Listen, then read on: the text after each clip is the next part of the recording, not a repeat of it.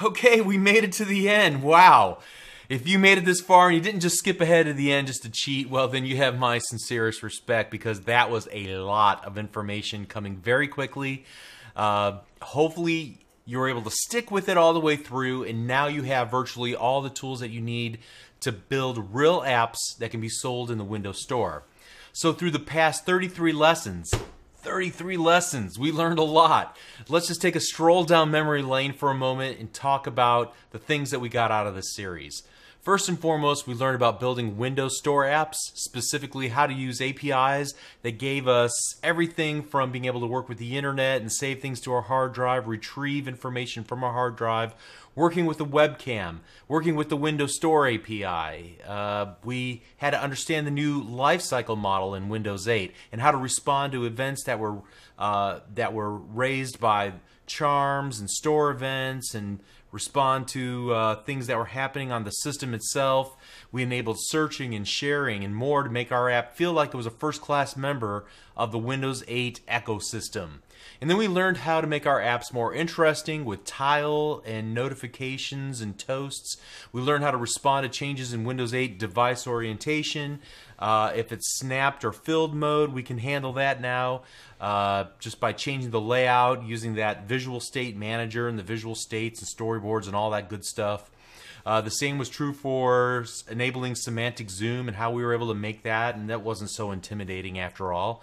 Uh, we integrated preferences. Remember, we have the flyout panel. If somebody uses the word Callisto, we know what they're talking about. We've used it. Uh, and so we've learned about developing entire apps with C Sharp. And uh, if you were coming directly from the C Sharp Fundamental series, then you were able to put a lot of that new language to good use uh, in building a full featured app like we did here. We learned about the new C Sharp 5.0 async features and saw how the Windows Runtime API makes working in an asynchronous fashion the standard technique, the standard method.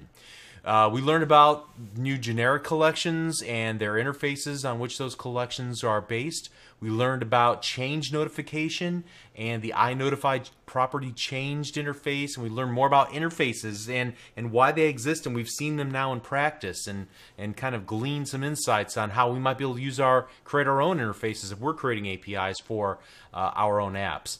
We learned a little bit about XML and a heck of a lot about XAML syntax. And we learned about the built-in controls and how to handle flexible layouts using the various grids and stack panels and so forth. Uh, we picked apart the Windows Store Grid App template. I mean, there was nothing left.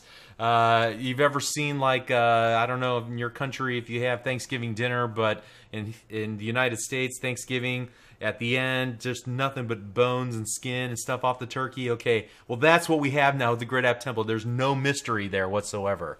We learned how to write an entire data access class, and we used it to pull data from a text file. We learned about JSON, uh, the JavaScript object notation, and we used it as a lightweight means of, of retrieving data that doesn't change very often for our app.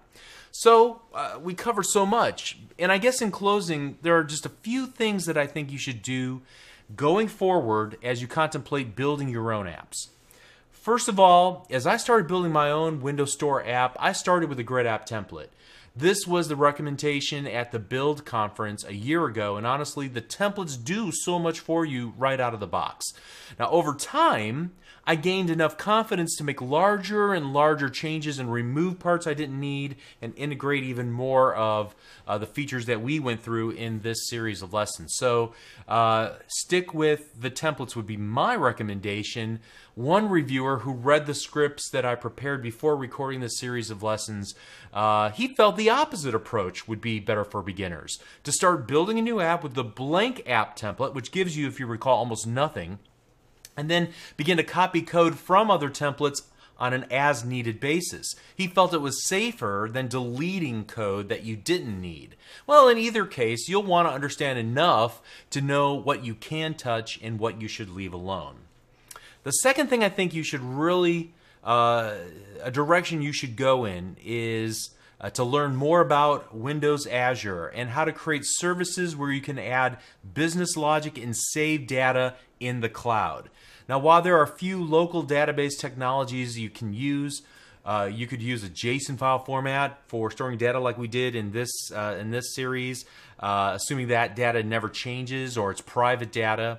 But for allowing interaction between multiple users, like a game or some data intensive business app, uh, then you're going to want to leverage Azure for that. I've been working with Azure a lot lately, and on top of that, I was blown away with how easy it was to use Azure Mobile Services. I really think you owe it to yourself to check that out. A couple years ago, somebody at Microsoft said you should uh, buy uh, learnazure.com because it's going to be huge for the company. And I, I didn't really take it seriously at the time, but now I see the vision and I see how convenient it is to work in Azure. So I really think you should push yourself in that direction. It's going to be the future.